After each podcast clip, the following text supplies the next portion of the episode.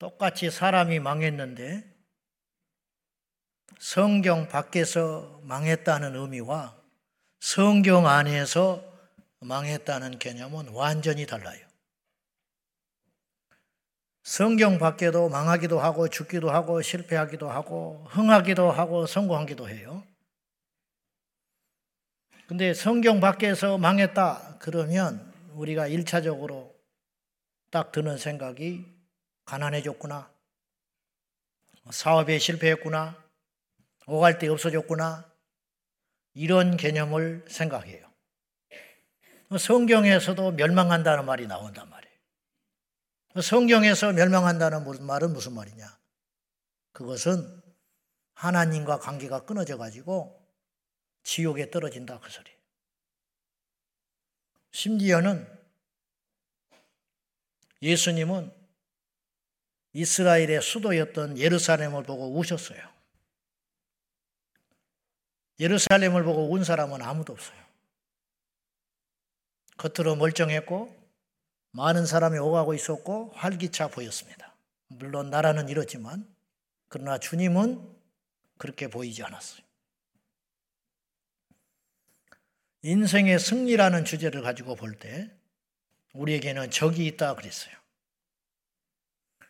예수 믿는 사람이 생각하는 적, 예수 믿는 사람이 생각하는 싸움, 예수 믿는 사람이 생각하는 진정한 승리와 세상 사람들이 생각하는 싸움과 승패는 완전히 다르다는 거죠. 이 개념을 가지고 우리가 오늘 14번째 이 시간을 맞이해야 되는 거예요. 성경은 우리에게 당부해요. 이기라고. 무엇과 이기냐 이 말이에요. 죄와 이기고 세상과 이기고 보이지 않는 진짜적인 마귀와 싸워 이겨라. 근데 이기려면 무기가 있어야 돼. 그 무기 중에 뭐냐? 오늘 세 번째 평안의 복음으로 준비한 신을 신으라. 자, 15절 한번 봐요. 15절 시작. 평안의 복음이 준비한 것으로 신을 신고 어뜻 보면 쉬워요. 어뜻 보면 이해할 수 있어요. 근데 이걸 계속 읽으니까 헷갈리기 시작하더라고요. 저는 평안의 복음이 준비한 것으로 신을 신으라. 아, 복음의 신을 신으라. 그 말 같은데 다른 버전 세번역 성경에는 이렇게 써 있어요. 발에는 여러분의 발에는 평화의 복음을 전할 준비를 하십시오. 그렇게 기록되어 있어요. 무슨 말이냐? 항상 언제든지 복음을 전할 준비를 하고 살아가라. 이게 성도의 무장이다. 그런 뜻이 되겠습니다. 그럼 우리는 필연적으로 어떤 질문을 할 수밖에 없냐면 복음이 무엇이냐? 이 질문에 반드시 할 수밖에 없어요. 자, 이 복음을 제대로 알아야 복음의 능력이 나타나요. 사람들은 모르기 때문에 쓰지를 않고 모르기 때문에 가치를 모르는 경우들이 너무 많아요. 여러분, 예배의 가치를 안다면 예배를 빠지지 않아요. 근데 어떤 일이 딱 두 가지가 겹치면 예배를 빠져버려요. 그런 건 뭐냐? 예배의 가치가 그것만 못하다고 생각하기 때문이에요. 어떤 사람은 교회를 쉽게 생각해요. 그건 뭐냐? 교회의 가치를 몰라서 하는 거예요. 그런 것처럼 복음의 가치를 모르니까 우리 성도들이 복음을 못 전하는 거예요. 복음의 능력과 복음의 월등함과 복음의 가치를 안다면 이 복음을 전할 거란 말이에요. 근데 우리가 잘 못 전해요. 그리고 우리가 수없이 복음, 복음, 복음 그러는데 막상 복음이 뭡니까? 그렇게 딱 물어보면 말문이 딱 막혀요. 속 시원하게 대답을 하기가 쉽지 않아요. 그렇게 우리가 많이 들었음에도 불구하고 그래서 오늘 이 복음에 대한 정의를 먼저 하는 것이 우리가 복음의 신발을 신는 것의 의미를 파악하는 것이라고 여겨져요. 자, 말 그대로 복음은 복된 소리라는 뜻입니다. 그런데 영어 성경에도 역시 군 뉴스라고 써 있어요. 좋은 소식이다 이런 뜻이에요. 헬라어 원어에는 아시는 대로 유 앙겔리온 이 두 단어가 합쳐진 단어예요. 유라는 단어는 기쁨이라는 뜻이고 그 다음에 아, 앙겔리온이라는 말은 앙겔리우에서 왔는데 앙겔리오는 천사라는 뜻이에요. 그러니까 이 말을 합쳐보면 기쁜 소식을 전하는 천사다. 뭐 기쁜 어떤 소식을 전하는 전령 뭐 이런 식으로 해석이 가능하겠습니다. 아시는 대로 이 말은 성경에만 사용된 단어는 아니에요. 성경에는 종종 그런 단어들이 나와요. 이를테면 로고스라는 단어도 우리가 성경의 원어의 로고스 그리고 우리가 로고스라는 말을 많이 들었는데 이 로고스라는 개념도 일반적 개념이에요. 일반적 개념. 지식이라는 말이고 지혜라는 말인데 성경이 차용해 가져온 거예요. 세상에 헬라 문화권에서 쓰던 말을 성경의 복음의 내용을 설명하기 쉽기 위해서 가져온 것이다 이 말이에요. 에클레시아라는 교회라는 말도 역시 원래 에클레시아라는 말이 헬라 문화권에서는 존재하고 있었어요. 그래서 의회 정치가 발전한 아테네에서 헬라 문화권에서 사람들이 모여가지고 회의하고 하는 그런 집단을 에클레시아라고 불렀다고요. 그것을 교회라는 단어로 차용해 온 거예요. 그럼 복음이라는 말도 역시 어떤 의미로 원래 쓰여지고 있었느냐? 여러분이 들어본 바와 같이 그리스와 페르시아가 전쟁이 났습니다.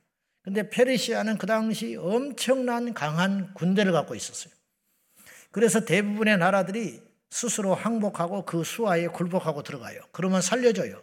그러나 대항하는 나라에 대해서는 무자비한 잔혹성으로 나라를 아주 초토화시켜 버렸어요. 근데 그리스는 페르시아 대군과 맞서서 싸우기로 결정을 해요. 그리고 마라톤에서 전쟁이 일어났습니다. 근데 이미 그 전쟁은 모두 다 불가능하다고 여겼어요. 그리스 시민들조차도 이길 수 없는 싸움이라고 전제하고 있었어요. 그래서 이미 산으로 들로 피신한 상태였어요.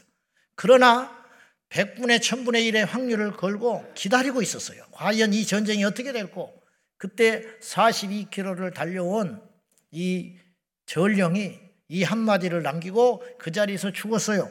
승리는 우리에게 그리고 죽었어요. 우리가 이겼다 그런 뜻이에요. 그 소리를 들은 이 그리스 시민들은 한결같이 이렇게 외쳤어요. 유앙겔리온, 유앙겔리온, 기쁘고 놀라운 소식이다. 이제 우리는 살았다. 우리가 그렇게 듣고자 하는 소리, 숨 막히며 기다리고 있던 그 소리를 이제 우리가 듣게 되었다. 유앙겔리온! 누가 시키지도 않았는데 유앙겔리온을 외치면서 이제 우리가 살게 되었다고. 복음을 듣게 되었다. 기쁜 소식을 듣게 되었다. 사는 소식을 듣게 되었다고 외치기 시작했어요. 이것이 유앙겔리온의 유래예요. 이 유앙겔리온을 성경이 가져온 거예요. 자, 그러면 이 복음이라는 단어는 그런 세상적인 의미 말고 성경에서 말하는 의미가 오늘 우리에게 의미가 있는 것이니까 이 복음이라는 단어는 신약 성경에만 113회 나오는 단어예요. 구약에는 안 나와요. 근데 이 복음이라는 단어는 몇 가지 특징이 있는데 첫째, 이 복음은 예수 그리스도와 함께 사용되는 단어예요. 즉 예수님과 함께 등장하는 단어가 복음이라 그런 뜻이에요. 마가복음 1장 1절입니다. 다 같이 시작. 하나님의 아들 예수 그리스도의 복음의 시작이라. 이걸 영어 성경, NIV 성경에 그대로 직역을 하면 어떻게 번역이 갈 수가 있냐면 하나님의 아들 예수 그리스도에 대한 복음의 시작이다. 이렇게 직역할 수가 있어요. 하나님의 아들 예수 그리스도에 대한 그것이 곧 복음이고 이 복음이 이제부터 열리기 시작했다. 마가복음은 그렇게 시작해요. 다시 말해서 예수님이 하신 말씀, 예수님이 행하신 행적, 예수님이 달리신 십자가, 예수님의 다시 살아나신 부활 등등의 모든 것들이 바로 우리 인류에게는 복음이 된다 그런 뜻이에요. 예수님에 대한 모든 것이 복음이에요. 할렐루야. 예수님에 대한 모든 것이 유한겔리온이다 이 말이에요. 다시 말해서 예수님이 우리에게 복음이 되신다 그런 뜻이에요. 그러니까 예수 복음이라는 뜻은 그런 뜻이 되겠습니다. 정리를 그렇게 하면 되겠습니다. 인류의 가장 큰 문제는 죽음의 문제예요. 이러쿵 저러쿵 해도 우리가 살고 있으니까 다른 걸 걱정하는 것이지 죽음에 맞닥뜨리게 되면 다른 걱정과 근심은 다 사라지게 돼요. 우리 인류의 가장 큰 문제는 죽음의 문제예요. 근데 죽음 저편에 무엇이 기다리고 있는지 알 길이 없어요. 근데 간혹 가다가 죽음 저편에 가보지 않았지만은 뭔가 있다라는 걸 깨달은 현자들이 종종 있었어요. 인류 역사상.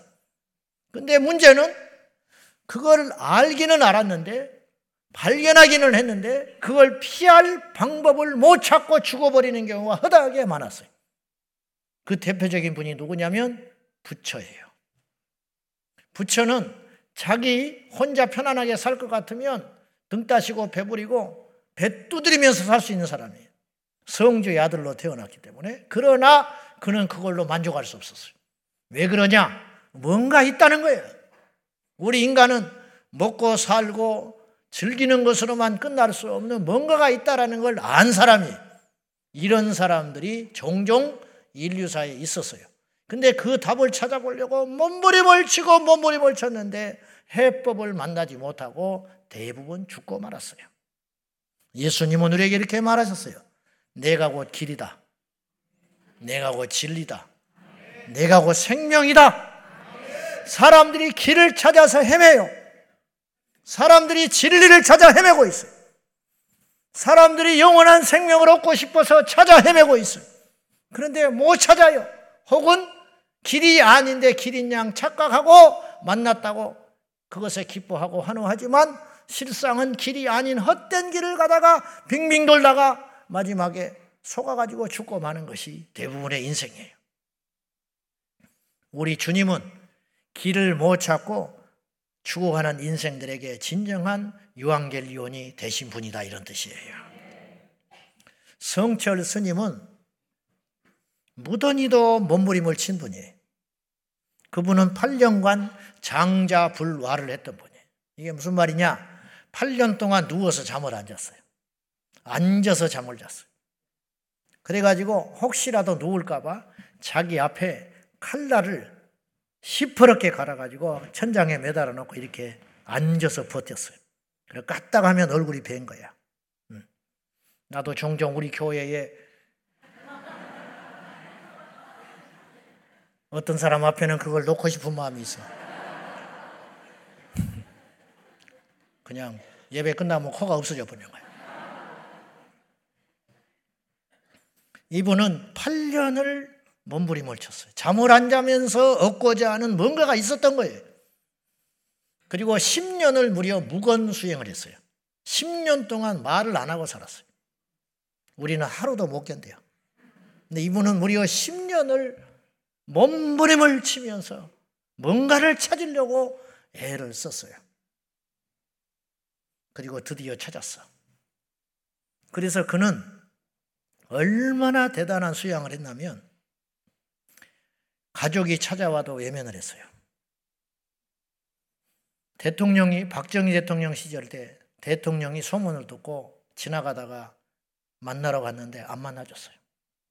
이 정도는 돼야 되는데 사실은 이 정도는 왜냐하면 세상에 무서울 게 없으니까 가진 것도 없고 미련도 없고 무서울 게 없으니까 아무것도 두려운 게 없는 거지.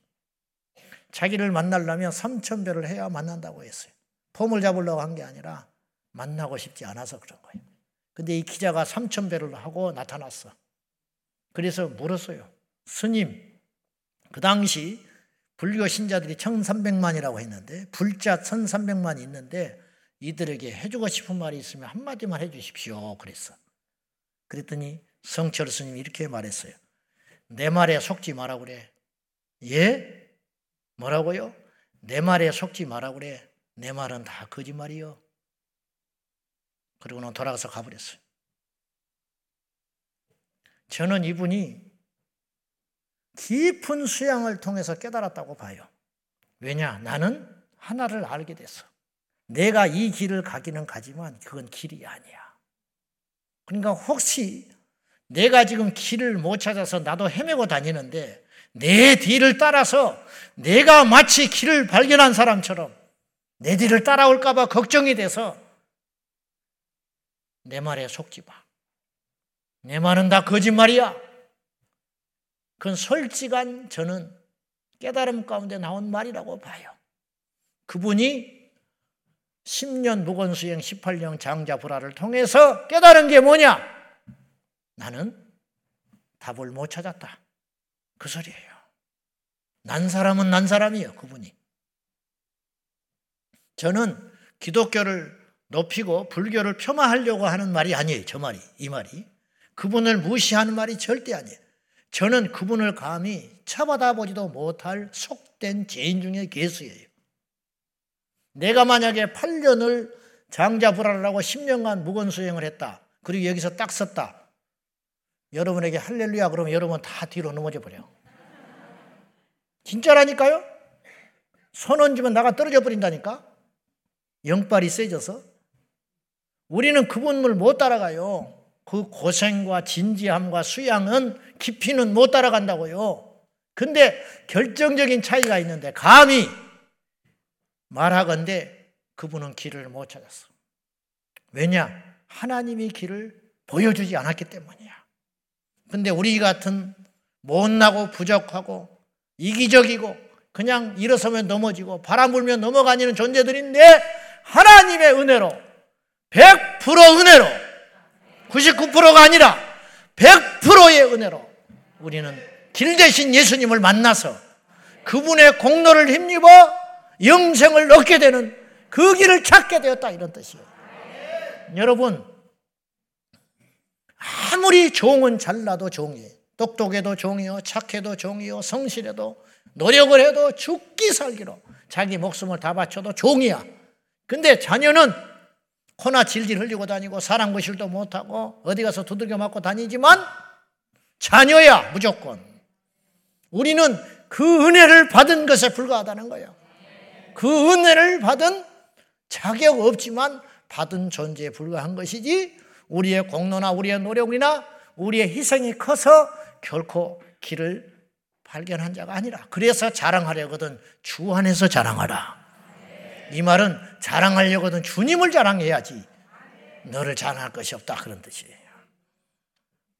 성철 스님은 82세에 눈을 감기 전에 기록해 놓은 유언이 죽은 다음에 발견됐어요. 그 유언에는 이렇게 써 있었어요. 일평생 남녀무리를 속여 미치게 했으니 그 제업이 하늘에 미쳐 수미 산보다 더 크다. 산채로 불의 아버지 아비 지옥으로 떨어지니 한이 만갈래나 되는구나. 그리고 그는 죽기 전 54년에 54년 동안이나 속죄에서 낳은 외동 딸이 하나 있었어요. 그 딸을 죽기 전에 이분도 사람인지라 핏줄을 만나고 죽었는데 54년 만에 만난 그 딸을 만나서 이렇게 고백을 했어요. 내가 인생을 잘못 선택했다. 나는 지옥에 간다. 내 죄는 산보다 높고 바다보다 깊은데 내 죄를 어찌 감당할 수 있겠는가? 내가 평생을 포교한 것은 다 헛것이로다. 우리는 구원이 없다. 죄값을 해결할 자가 없기 때문이다. 이렇게 참 고백을 하며 자기가 깨달은 게 그거야. 그래서 보면은 감히 이렇게 인생을 분류를 해보면 이런 측면에서 볼 때, 영생과 관련하여 분류를 해볼 때, 인생의 길과 진리와 생명의 측면에서 분류를 해볼 때, 아무 개념 없는 짐승과 같은 존재들이 있어요. 먹고 마시고 높아지고 행복만 추구하다가 무엇도 모른 채 앞뒤 분별도 못하고 퍽 죽어버리는 사람이 있어요. 니누의 성 사람들처럼. 그런데 그 중에 일부가 아까도 말했다시피 깨달은 사람이 있어요. 근데 그들도 문제는 깨닫기만 한 거야. 그러니까 고민이 더 커. 여러분, 성철 스님이 이거라도 깨닫지 않았으면 이분은 그런 깊은 고민을 하다가 죽지 않아요. 부처가 그렇게 고민을 하다가 보리수나무 아래에서 그렇게 헤매다가 그렇게 죽지 않는다고. 근데 알아놓으니까 죽겠는 거야. 죽는 순간에도 이런 깊은 회한과 후회를 가지고 여러분 온 국민이 그의 삶에 대해서는 손, 누구 하나 트집 잡을 수 없는 그렇게 깨끗하고 정결한 삶을 살았음에도 불구하고 자기 자신은 정작 죽을 것 같은 거예요. 이 노릇을 어디서 답을 찾냐고. 그 속을 누가 알겠냐고. 우리는 그러면 누구냐? 우리는 누구냐? 우리는 길을 발견했어요. 문제는 이것에 있어. 길을 발견했는데 안 가. 내 자아에 똘똘 뭉쳐가지고 내 욕심과 내 자아를 버리지 못해서 발을 못 디딛고 있는 불쌍한 인생들이 있다 이런 뜻이. 우리는 어떻게 해야 되느냐? 길을 발견했으면 그 길로 가라. 그것이 행함 있는 믿음이라 이런 뜻이에요. 진리를 찾기를 원했지만 찾지 못한 채 거짓에 속은 인생들에게 성철 스님은 경종을 울리고 죽었어요. 생명이 아닌 사망을 향하여 달려가는 자들에게 예수 그리스도는 진정한 유한겔리온이 되셨어요.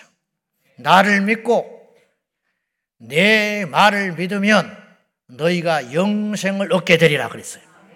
예수님이 강팍한 인생들의 마음을 알기 때문에 어떻게든지 안 믿는 무리들을 향하여 믿게 하려고 주님이 이렇게도 말씀을 하셨어요. 너희가 내 말을 믿지 못하겠거든 나의 하는 것을 보고 믿어라. 그랬어. 말은 다 할 수 있다 이 말. 예수님이 하나님의 아들이라 그렇게 말하셨어요. 이건 절대 거짓이 아닌데 사람들이 받아들일 만한 준비가 안 돼 있는 거예요. 하나님의 아들이 이 땅에 오셔서 하나님의 아들이라고 말하는데 사람들은 그 하나님의 아들 예수님을 거부했다 이 말이에요. 그래서 요한복음 1장에 빛이 이곳에 왔는데 사람들은 빛보다 어둠을 더 사랑하는 거로 그 빛 대신 예수님을 영접하지 않았다. 그러나 영접하는 사람이 있다. 그 영접하는 사람에게는 하나님의 자녀가 되는 권세를 주셨느니라 예수님이 그렇게 말하셨다. 그러니 하나님의 아들이 하나님의 아들이라고 말하는데도 불구하고 그걸 받아들일 아직 준비가 안 돼 있어요. 그래서 주님께서 받아들이지 않는 그들을 향하여 이렇게 말하신 거예요. 내 말을 믿지 못하는 건 내가 어느 정도 이해할란다. 그렇다면 내가 한 거를 보고는 믿을 수 있지 않냐. 여러분, 기적이라는 것도요, 사람이 할 수 있는 기적이 있고, 하나님만이 할 수 있는 기적이 있어요. 무슨 말이냐? 물고기 두 마리로 두 마리와 떡 다섯 개로 5천 명을 먹이는 것은 예수님만 할 수 있어요. 무리를 걷는 것은 예수님만 할 수 있어요. 죽은 나사로를 살리는 것은 예수님만 할 수 있어요. 문둥병자를 만지사 병을 중단시키는 것이 아니고 다시 예전의 모습으로 회복시키는 것은 예수님만 할 수 있어요. 그것을 보면 말을 못 하는 거예요. 물을 포도주로 만드는 일은 예수님만 할 수 있어요.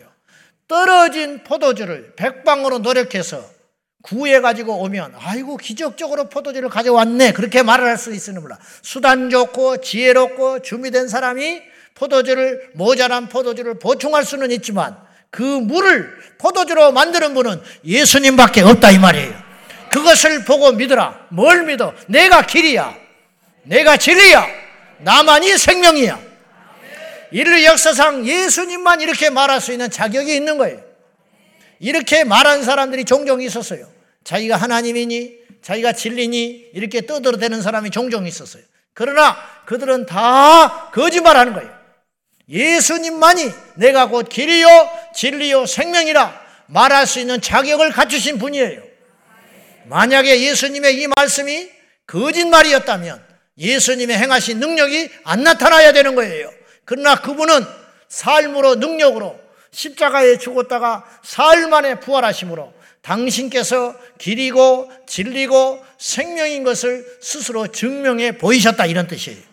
그래서 예수님께서는 죽음의 권세를 이기신 증거가 확실히 있는 거예요. 성철 스님은 생전에 이런 말도 했어요. 부처는 지옥에 있다 그랬어요. 부처가 지옥에 있다고 하니까 시시한 사람이 그렇게 말을 하면 이단이고 뭐 파면시키니 어쩌니 신성을 못 오겠니 난리를 해야 되는데 성철 스님이 부처는 지옥에 있어 해버리니까 할 말이 없는 거야. 그래가지고 젊은 후배 스님들이 이걸 어떻게 해석을 해야 되냐. 어? 이것을. 그래서 이제 해석에 들어간 거야. 부처가 지옥에 있다 그러니까 나중에 수습을 이렇게 했어요. 성철 스님이 하신 부처가 스승이 있다라는 말은 맞다. 그분이 거짓말할 리는 없는 거지. 맞는 말이다. 그런데 그분이 왜 그 부처가 왜 지금 지옥에서 그 고통을 받고 있는가? 그것은 어리석은 중생을 계도하기 위해서 대신 불거덩이에서 고통을 받고 계신 것이다. 나미아미타불 이렇게 얘기한 거야. 그것도 그럴듯하잖아. 응? 그분이 지옥의 불구덩이에서 고통을 받는 것은 지금 남아있는 중생들을 계도하기 위해서 지옥불에서 고통을 받고 있다. 이렇게 한 것이지 다른 뜻이야. 즉 그분은 극락에 갈 수도 있는데 너희들을 위해서 지금 지옥에서 고통을 받고 있으니 얼마나 귀한 분이냐. 이제 이렇게 해석을 한 거예요. 예수님은 뭐라고 하셨어요? 십자가에 달리시기 직전에 한 편에 달린 강도와 함께 그에게 이렇게 말했어요. 오늘 네가 나와 함께 낙원에 있으리라. 예수님은 당연히 낙원에 갈 것이고 있던 대로 다시 회기 돌아갈 것이고 너도 나를 믿기만 하면 네 인생이 아무리 형편없는 인생을 살아서 지금 십자가에서 죽을 만큼의 흉악한 죄인이라 할지라도 나를 믿기만 하면 오늘 나와 함께 낙원에 있으리라. 내가 길이니까 내가 그렇게 한다면 하는 거야. 내가 진리니까. 여러분 이 길을 놔두고 세상에 나가서 헤매는 인생들이 있다 이런 뜻이죠. 그래서 성경에는 바울이 갈라디아서 1장에 복음이다 복음이 아니라는 거예요. 가짜 복음이 있다. 이걸 다른 복음이라고 표현을 했어요. 복음이 아닌데 복음이 전해지고 있다는 거예요. 그 다른 복음을 들으면 죽는다 이 말이에요. 멸망한다 이 말이에요. 그래서 바울은 굉장히 심각한 어조로 힘주어서 이렇게 글을 남겼어요. 여러분, 바울은 알다시피 시시한 사도가 아니에요. 권세와 또한 진리와 그리고 능력으로 무장된 진짜 사도 중에 사도예요. 그래서 좀처럼 말을 함부로 안 했을 거라고 그분이. 함부로 말을 하면 안 돼요. 왜냐? 믿음 없는 자는 뭐 나 죽어버릴 거야. 또 뭐 아이고 막 지옥 가면 그만이지 뭐 이렇게 말을 해요. 그러나 진짜 지옥을 믿는 사람은 그 말 못해. 진짜 갈까 봐. 그래 안 그래요? 이제 말 못한다니까 이제 함부로 그런 말 할 수 있어요? 아이고 힘들어 그러지 아이고 죽어버려 그 소리는 못한다고 이제 진짜 거듭난 그리스도인은 그렇듯이 바울도 함부로 단어를 사용하는 사람이 아니에요. 왜냐? 하나님이 들으실까 봐. 근데 바울이 다른 복음을 전하는 자에 대해서는 냉정하게 이렇게 이야기를 했어요. 만약에 내가 전하는 복음 외에 다른 복음을 전하는 자가 있다면 그는 저주를 받는다고 그랬어요. 그 저주가 뭔지 알아요? 망하고 병든다는 것 정도가 아니에요. 그리스도에서 끊어져서 지옥 가버린다는 뜻이에요.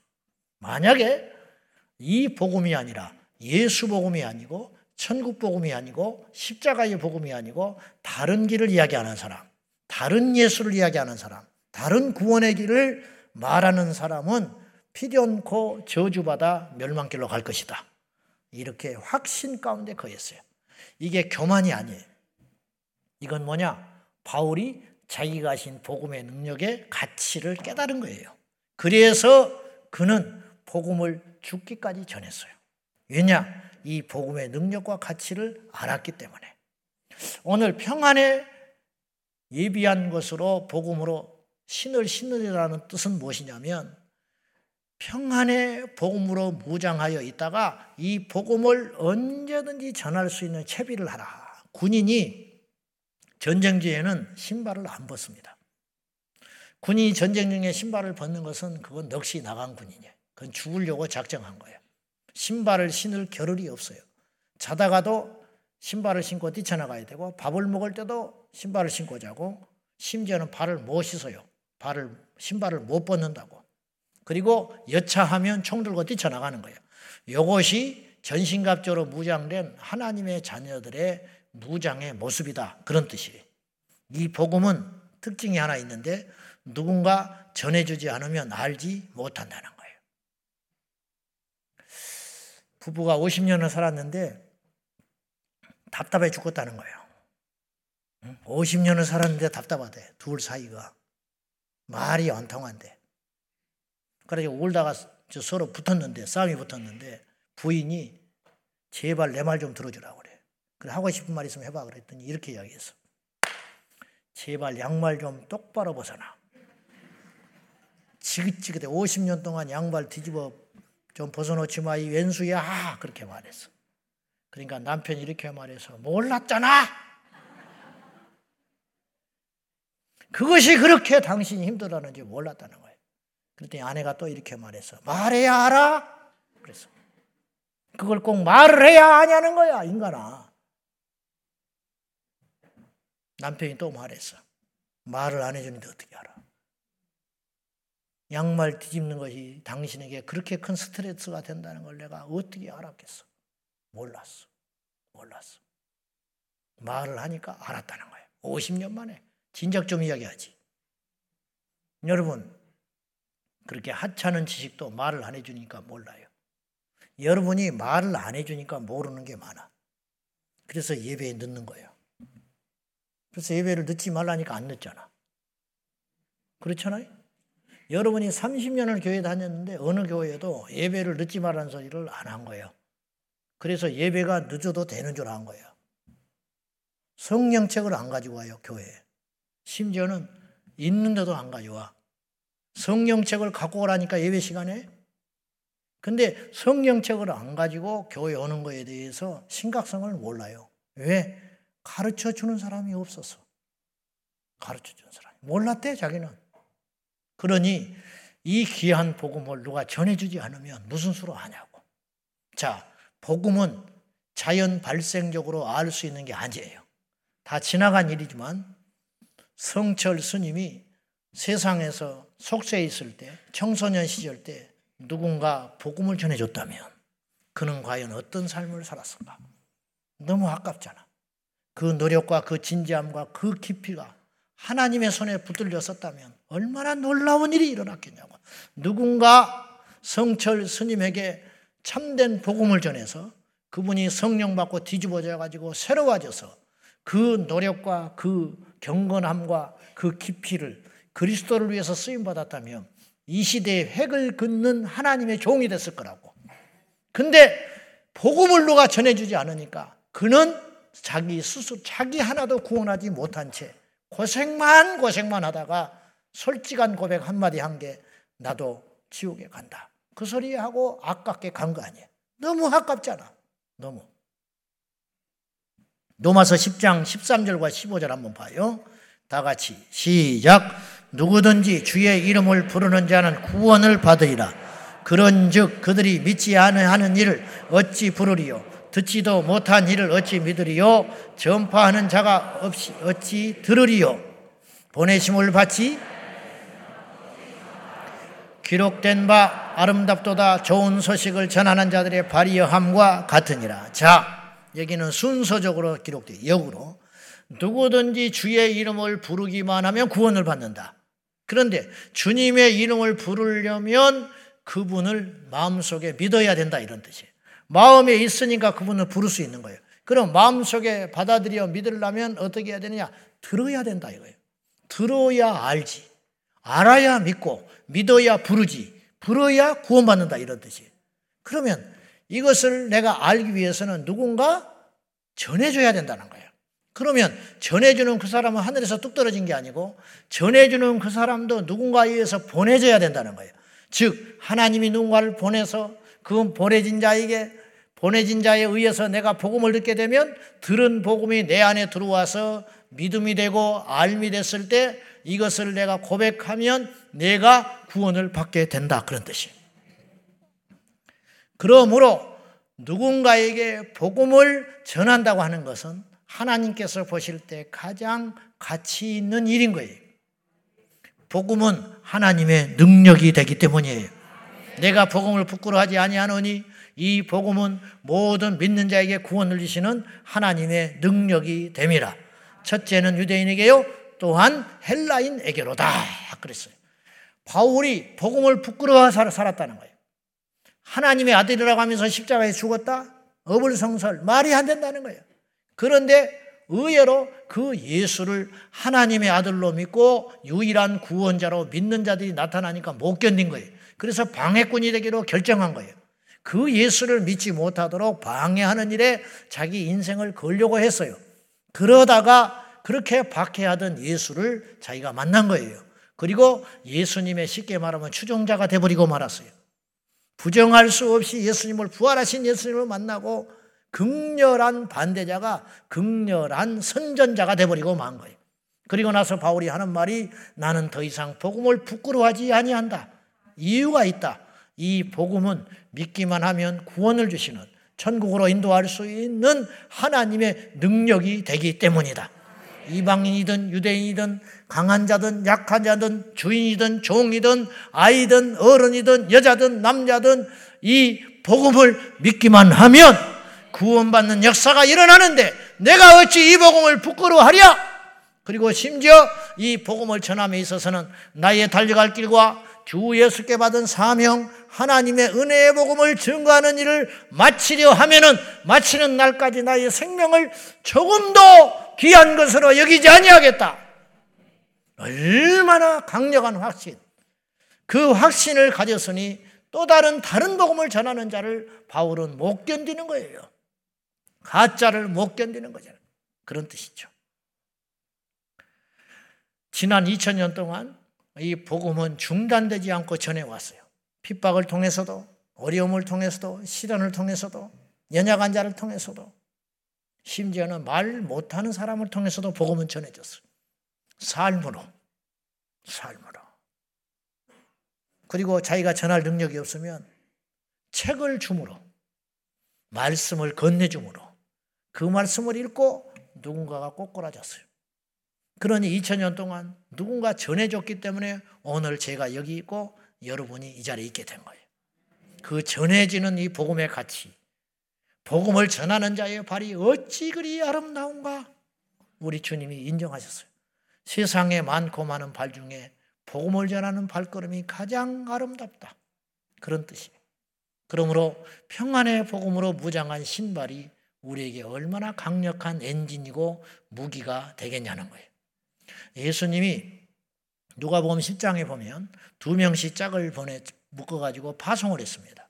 그들이 예수의 이름을 전합니다. 다시 말해서 복음을 전하기 시작했어요. 복음을 전하고 들어온 그들이 예수님께 기뻐서 보고합니다. 주여 자기들도 이 정도인지는 모르는 거예요. 이 정도의 능력과 가치가 있었다는 걸 몰랐어요. 주여 주의 이름으로 귀신이 항복하더이다. 항복할 줄 몰랐다는 거예요. 어려운 싸움인 줄 알았어요. 그런데 예수의 이름을 전하니까 퍽퍽퍽 나가 떨어져. 주의 이름으로 귀신이 나가고 주의 이름으로 능력이 나타나서 병든 자가 고침을 받읍니다. 그때 예수님이 딱 두 마디를 하셨어요. 첫째, 내 이름으로 너희가 사용하여 귀신이 나가는 걸로 기뻐하지 마라. 너희의 이름이 하늘에 기록된 것으로 기뻐해라. 두 번째 주님이 이렇게 말하셨어요. 너희가 가서 복음을 전할 적에 하늘에서 사탄이 땅에 떨어진 걸 내가 보았노라. 복음을 전했더니 사탄의 진이 파괴돼 버리는 거예요.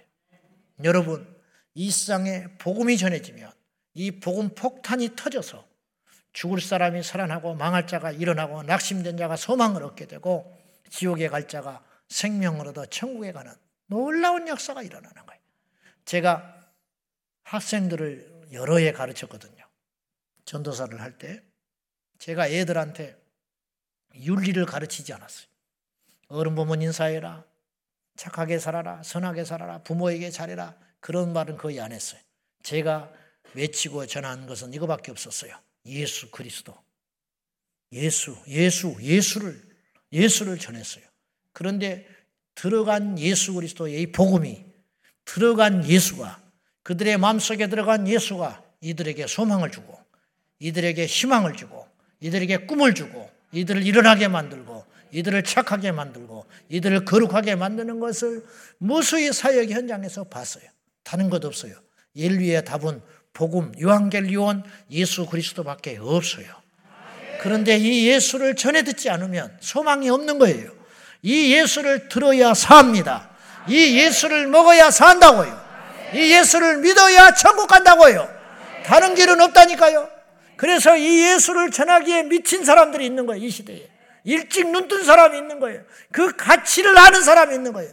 똑같이 교회를 다니는데 어떤 사람은 자기 신앙 하나도 유지하지 못하고 절절절 매는 사람이 있는가 하면 어떤 사람은 자기의 전 인생을 걸고 그 복음을 전하기 위해 달려가는 자들이 있더라 이 말이에요. 과연 하나님 앞에 갔을 때 어떠한 대우를 받을 수 있겠냐는 거예요. 지난번에 청주에 청교사님들 우리 선교사님들이 기도회 모임이 있었어요. 이분들이 코로나가 3년간 어간 지나는 동안에 전도도 못하고 복음도 못 전하고 뭐 예배도 못 드리고 하니까 이들이 온라인상에서 줌으로 3, 3, 5 모여서 연락이 되는 대로 줌 기도회를 하기 시작한 거예요. 선교사님들이 영적으로 막 힘드니까. 그래가지고 이게 소문이 나가지고 200여 명이 날마다 기도회로 모인 거예요. 줌으로. 어떤 지역에서는 낮에, 어떤 지역에는 새벽에, 어떤 지역은 밤에 이런 식으로 줌으로 기도회를 하면서 이분들이 그 속에서 힘을 얻고 다시 일어나고 막 그렇게 살아간 거예요. 그래가지고 오프라인으로 한번 모이자 한 것이 작년에 모였고 올해 두 번째로 모인 거예요. 근데 이번에 가서 모여서 듣는 중에 이런 이야기를 하시더라고요. 200여 명의 선교사님들이 모여서 3년 동안 기도회를 하는 중에 선교사님 본인, 가족, 그런 사람들이 83명이 코로나로 죽었어요. 무려 83명이나. 외국에서 병이 걸리니까 답이 없는 거예요. 격리하다가 삶은 살고 죽으면 죽게 된 거예요. 근데 관계된 83명의 가족이 죽었다는 거예요. 저도 외국에서 작년에 그 병 걸렸으면 죽었을 거예요. 그런데 제가 본 그분들은 어느 누구 하나도 그것을 후회하거나 애통해하거나 선교지에서 철수한 사람이 한 명도 없었어요. 누가 그렇게 하라고 그랬냐 이 말이에요. 무슨 보장이 돼서 그러고 있냐 이 말이죠. 무엇 때문에 그러냐? 이 복음의 가치를 알기 때문에 이 복음을 전해야 한다는 일념을 가지고 자기의 생명을 걸고 복음을 전하는 종들이 있더라 그런 뜻입니다. 우리는 길을 만났어요. 그러면 이 길을 우리만 알아서 되겠냐 이 말이죠. 이 길을 전해라. 우리는 살 예수님을 만났어요. 그러면 그 예수님 우리 마음속에만 간직하며 사는 것은 마귀에게 패배하는 것이라는 거예요. 마귀를 진정으로 개멸시키고 이기고 승리하기 위해서는 예수 복음을 전하라. 그러면 전해진 예수가 사탄의 권세를 짓밟고 머리를 깨버리게 될 것이라고 성경은 이야기하는 것이에요. 베드로전서 3장 15절 마지막으로 읽고 마칩시다. 다 같이 시작.